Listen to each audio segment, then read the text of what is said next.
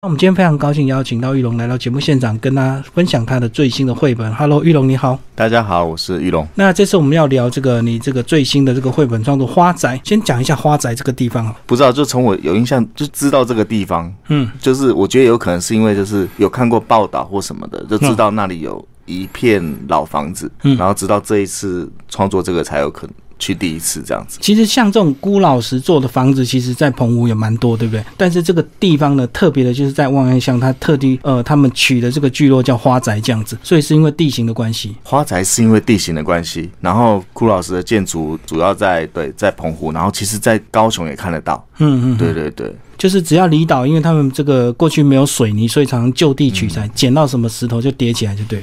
对对对，嗯，然后你这次呢，透过这样的一个合作，然后深入的去了解花仔，先帮我们介绍文字创作这个呃肖秀芳老师好吧？肖老师他是校长退休哈，然后他之前也曾经有一段时间在澎湖。澎湖当过校长，所以他对澎湖有很深的感情。然后我们这一次去，应该讲就是去看景的时候，其实他他帮了很多忙。对，包括呃，我们访问了当地的校长退休的呃严校长，都是他来帮忙的这样子。然后肖校长他其他就是澎湖人嘛哈，然后后来定居在台中这样子。对。然后他好像也创作蛮多，他有写一些诗跟散文。嗯嗯，对对哦，所以它文字有一定的一个功力啊，这样子哈。那我们今天就来呃为大家介绍这个花仔，先帮我们讲一下万安乡，好吧？这个地理位置。万安其实我不晓得大家是不是对于这两个字也是跟我一样，就是其实很有印象，就不知道是怎么来的印象，有可能是报道或电影。对，万安这个地方，然后它其实面积也还不小，对，只是现在真的比较没落了。就是我去的时候，它它真的就是呃，好像只有港口那里有一个便利商店。嗯。对，然后整个岛这样环一圈，其实骑摩托车也是蛮快的。对，然后他从这个澎湖坐船过去，对不对？嗯，对。然后大概坐多久？快一个小时，嗯，四十几分钟，快一个小时。对。所以你那时候你们等于是这个呃去考察的时候，也是从澎湖再转到望安嘛？哈。对啊，而且我们还在望安住了一天。嗯，就是其实它它是一个很干净的地方啊，就是其实就是你从马公到那个地方，你又会觉得你到了马公，你就会觉得它跟台湾不一样了。可是你从马公到了万安，你又觉得万安跟马公又不一样，就万安又比马公更 对更干更有度假的感觉啊，对，少了少了很多这个人文的商业的东西，对对对。呃，花宅其实就指万安的这个一个古厝群，对不对？就在中社那个地方。对对，我我是对于这个花仔的名字，我一开始我就觉得很好奇，因为作为地名的由来哈，就是就是它一定会有一些典故。对，其实一开始我还误会，我还以为花仔是之后的人为了。观光有没有就取了一个很美的名字？嗯嗯，现在很多都这样。可是我之后发现它是以前就有了。然后花宅就像主持人讲，它是地形的关系。嗯，然后它一开始的时候呢，它是因为那个聚落里面中心有一个凸起来的小丘陵、小山丘啊，他们就把那个地方称为花心。嗯，然后再去看附近花心附近的地形呢，又有几个很像花瓣的山丘这样子。嗯，所以你从空照看下来的话，就会很像一个花的图案这样。所以那个呃。主要的小山丘就像花心，那周围的这个呃更小的山丘就有点像花瓣这样子。对对对，而且那个花心之所以重要呢，就是我们去做很多访谈的时候，发现其实花心对于花住在花宅人来讲，他们就是一个童年记忆的地方，嗯，他们玩的地方，你知道吗？就是很棒，就是大家就往中心的那个呃花心那个地方跑就对。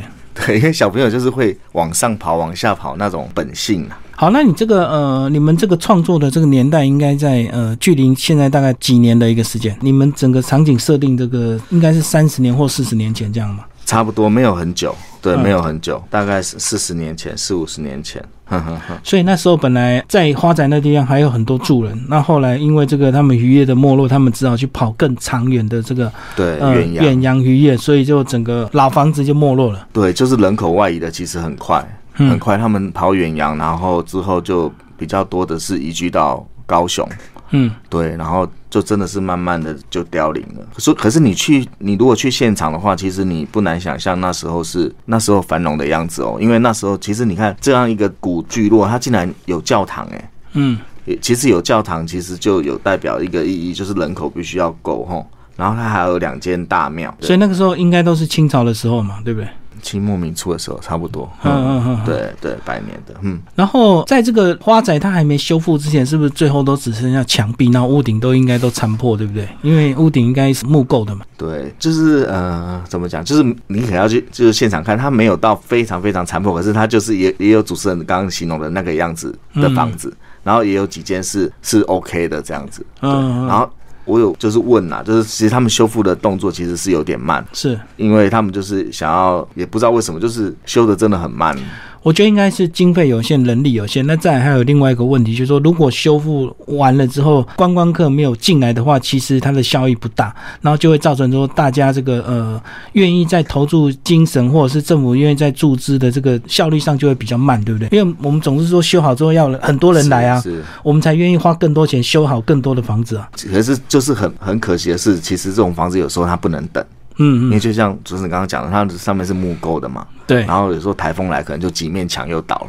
对，就是对啦，就是很两难。而且我觉得这个应该台风对它影响非常的大，对不对？因为它等于是在呃海中的一个孤岛这样子。对，嗯嗯嗯。接下来我们就来讲一下你们当初这个设定，大概三四十年前那时候的这个花宅是什么一个样子。到了现场之后，因为我是画画的人啊，就是所以其实就很很容易就想象，因为他那时候的余照啊，就是呃整个聚落的结构基本上都还是很完整。对。然后我们又住了一晚，所以呃一天的清晨到了。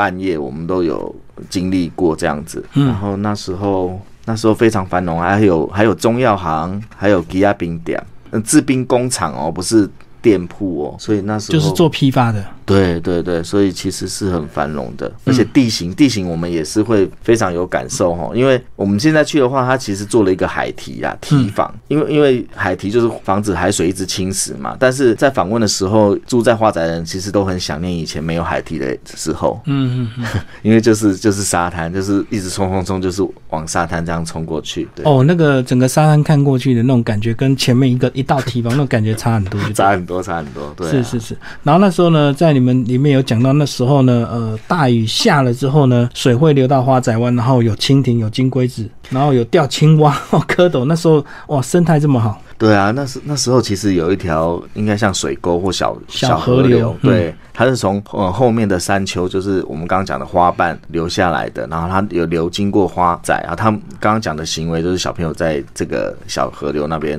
可以钓青蛙干嘛的。然后那时候到了夏天呢，这个呃大人就会忙了，那小孩子一样继续玩，那大人呢就会在这个哦那时候有黄景有天人菊，对不对？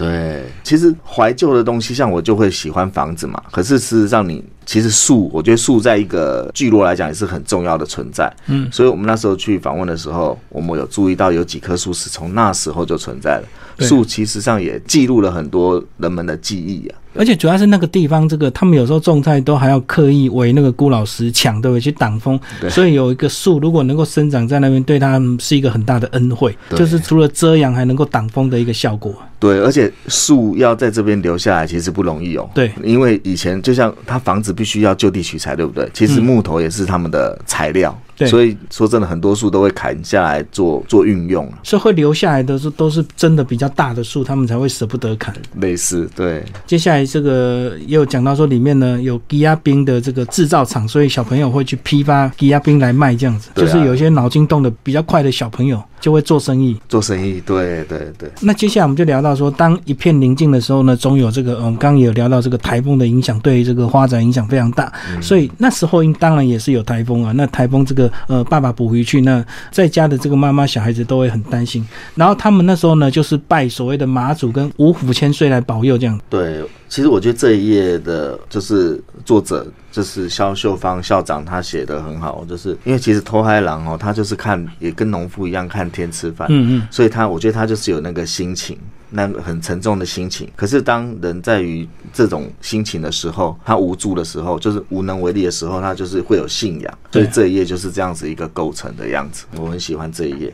所以你说在他们岛就两座庙，就一个教堂这样子。对，一个五府千岁妈祖庙，还有一个教堂。可教堂现在没有了，现在没落了。对，嗯嗯嗯嗯。最后呢，台风过后呢，这个当然船靠岸了之后呢，那时候他们还是接驳，是不是？从大船接驳到小船。对，因为就是沙岸嘛，嗯，所以也就是这样子之后才想说要盖海堤，可是就盖海堤的那个效益好像没有很大，嗯嗯，对对对，就等于是盖海堤就为了做渔港。那当初因为沙岸，所以大船可能不能靠，靠了就可能会搁浅，所以就靠小船把他们那个接驳。然后在这一页里面就讲到说，呃，大船运送到小船的时候，有时候这个鱼啊就会很机灵的就跳回海里。对，那小朋友就会跟着跳下去抓，抓到就算谁的这样。我那时候听到当地的那个老人家在形容这个场景的时候，我真的是哦，很有画面，很羡慕呢。他们怎么可能？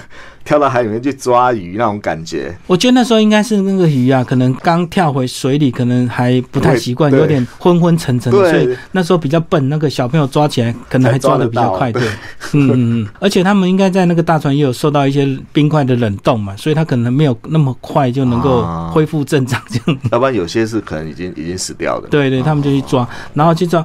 臭木鱼啊，帮我们介绍这条鱼哦？臭八嘎鱼。你们那时候到这个呃，有真的吃过这种鱼吗？有，就是它其实还是有在晒啦，就是其实都还是看得到，只是它有一个名字，我们可能比较熟悉，我突突然忘记。对，只是他们都叫它臭肉鱼这样子。那润木沙丁鱼哦。然后他说鱼身是银灰色，然后在晚上呢会身上会反光，所以就是感觉这个夜间具有趋光性。然后身长十五公分，呃，容易被大量捕获，但是它很容易臭，所以他们叫臭袜鱼。容易臭。呃，所以他们就是一抓到，赶快把它变成鱼干这样。对，其实，在澎湖这样逛逛逛，还蛮多这种晒这种鱼。好，那接下来我们来聊到这个下一页，这个渔业发展到一个程度之后呢，他们这个慢慢生活并不是那么顺利，呃，经济比较有困难。所以呢，这个呃，很多一家之主的爸爸呢，就为了这个赚更多钱，他们只好投身远洋渔业，可能就是近海渔业，可能有点这个呃渔业资源有点枯竭，所以他一定要就跑远洋。那远洋呢，大部分都是从高雄港进出，所以就很多人就。搬到高雄这样子，对啊，就就是这样子的一个发展嘛。所以下一页大家看到的，就是可能就是像这样子，屋顶就是摊下来了，然后变成是树在住房子，而不是人在住房子。嗯嗯，对你如果去的话，其实还蛮多是这样子的状态了。对，就很多房子还没修复好，就对，屋况是这个状态。然后最后呢，这个人散掉之后，花仔一样留在这里哦。然后很多植物还是一样这样生长。最后有一天呢，终于有一些所谓的有志青年或者是文史工作者呢，感受到这个花仔的魅力，他们开始号召来成立这个协会。对，就是呃，有你现在如果去的话，有一间是已经修复好，他把它当做是类似游客中心，以它为据点，就是。大家就可以去比较深入的去了解花宅整个的历史，这样子等于是有修复一个这个等于是示范宅就对了，然后对对，就是这个意思。好，那其实，在整个这个呃，虽然这个故事架构很简单，可是到了最后附录其实也蛮精彩，就有开始介绍很多所谓的花宅的典故，以及他们在那时候会吃一些很特别的东西，包括现在还有人在卖叫爆米花球。对，然后你在那边你有吃吗？我没吃，可是我有看到，就很很大一坨球，对不对？对，然后因为一开始其实一开始故事校长就是校校修方校长，他想要写的是，就是想要把一个结婚场景画进来，因为他觉得这个爆米花球是这里很大的特色。嗯嗯，对。然后最后我们还是没有以这个为主轴，还是在附录的时候带到。对对，就说呃，混合后会变成两个拳头大的圆球，嫁女儿的时候会应该是切开就分送给亲友，还是大家直接扒？直接拿着就是一人哦，直接抓。对对对，他就是一人一个这样子。嗯哼哼，然后呢，他那这边也有讲到这个花宅呢，其实那个窗户也是非常有可看性，包括你的第一页也有画了很多一开始的这个窗户，对不对？有各式各种形状的一个窗户，就是大家会善用巧思，包括最厉害的呢，窗户会做成那个双喜的一个形状。啊，双喜双喜，我觉得还好。我觉得比较厉害是把自己就是自己家的姓氏做成窗户，你知道吗？所以你们这边就有个呃一个例子，就姓曾的就有个曾姓的一个窗户这样。对，曾仔就是曾姓这一个在花仔蛮特别的，他就是因为他的后代就是本身就有那个古迹维护的观念，所以他们自己的老宅其实也保护的很好。嗯，然后他的老宅刚好是在那个我们刚刚讲的示范，就是游客中心，游客中心旁边而已，所以去的话也可以看一下。所以表示他们当初呃还蛮有巧思，还知道窗户要设计成自己的姓氏这样。然后我看到的是，其实以前的他们可能是真的很繁荣，才会有那个经费去做这个东西。对对。好，如果真的是很很一般的话，就是做一个三根柱子，对对，很务实的就好了。而且应该有讲到那个柱子的那个柱子啊，窗户的柱子，呃，一三五七就是不能有酒这样子。对，我知道基数啊，我不知道我不知道不能有酒，因为酒是皇帝用的。哦，是，好，学了一课，学了一课。因为有酒的话，冒犯天威，可能就会被砍头。因为其实他们这个大批的房子还是呃很多是一两百年前盖的，所以应该都是那时候还是清朝，还不敢盖的太嚣张，就对。那跟我们讲一下这一趟这个呃，为了这个创作花仔这样的一个绘本，你们到望安也去两天一夜，对不对？对。那应该也听了很多这个故事，跟我们讲讲还有哪？有了，就是当地人就是会一直记得有电影去那边拍摄，一哪一部？沙夫夏文系的。哦，那很久了。对啊，然后还有那个什么陆小芬的，呃，就是这两部。然后他说什么导游都会把他们拍摄的位置讲错。就是他希望就是可以是一个比较正确的位置哦，导游传来传去都传错，就对对对，嗯嗯，很不错啦。我觉得这个地方真的很值得保留下来。可如果要去的话，中的第一个一定要交通方便，那再一定要住宿方便嘛。那到了当地的话，是不是也有什么像很多离岛都有说机车租借或脚踏车租借？机车是方便，然后住宿的话，那个花仔本身好像只有一间。民宿对，只有一间民宿，可是附近有，附近有，就像它是度假风的，它就刚好在海边的。嗯，然后其实花仔就小小的，你不一定要住在花仔里面，你可以住在附近这样子。所以这个岛很小了，就说你即使不住在花宅的房子里面，住在附近还是可以去逛啊。对啊，就是希望它以后是可以，就是整个修复好之后，里面的古厝搞不好也可以把它做成民宿。可是这真的还是要有游客去啦，我觉得。我看那边有万安有个航空站呢，那时候是是什么飞机才会降落？这个我就不知道，我们有去航航空站看星星，哦，就躺在那个航空站的跑道上，是吧？没有躺，可是就是民宿的主人，就是因为他就看我在那个港边看星星啊，他就说有一个地方更厉害，所以他带我们去，就真的很厉害，都是都没有灯光哦，可是我就隐约觉得旁边有东西，就是什么，你知道吗？是吗？是牛在睡觉，旁边都是。他一开始是就是眼睛还没适应，就觉得都是暗的。就之后他才跟我们讲，是是牛在旁边休息的。哦，他没有灯光，是因为那个跑道非常的大片，所以这个呃没有其他的建筑物，就对，所以自然就没有光害。对，然后。航空站我没有去研究，因为我感觉没有飞机在飞啊。搞不好是一些什么呃军用或是军用或者是气象方面在使用啊。一般一般民航怎么有你载客量不够，它也不可能飞啊。然后你说有一家这个便利商店是连锁的吗？还是一般的？连锁哦，全家全家全家。你看到会不会很惊讶？很惊讶啊！就觉得应该没什么，真的真的没什么人去耶。可是很多离岛都是 Seven 抢第一耶，这家居然被全家全家插旗。你们后来也办了一些新书发表会，对不对？对，帮我们讲一下新书发表会好不好？应该蛮多那个澎湖人或者是真的是望安乡的人会感触很多，对。对啊，我我们特别选了两个地方，一个当然是澎湖嘛，另外一个就选高雄。嗯，高雄它本身就有那种望安的那种同乡会，同乡会，对对对，港乡会，对对。所以。很好笑，那天高雄的时候，其实那他们就有发言啊，他就是说花仔，很多人听到花仔会以为什么，你知道吗？嗯，是以为住在那边人都姓花，姓花姓人家，就对？对对对对对，就他们很开心啊，就是有这样的一本书，把他们的家乡记录下来。就我觉得这个地方之所以需要，也值得被。保护真的是，就是他就是住在这边的人，他们有一个对这个地方，他们本身会有一个热爱跟认同，对，会以住在这里为骄傲这样。我们今天为大家介绍花宅，然后绘图是许玉龙，文字是肖秀芳老师哦。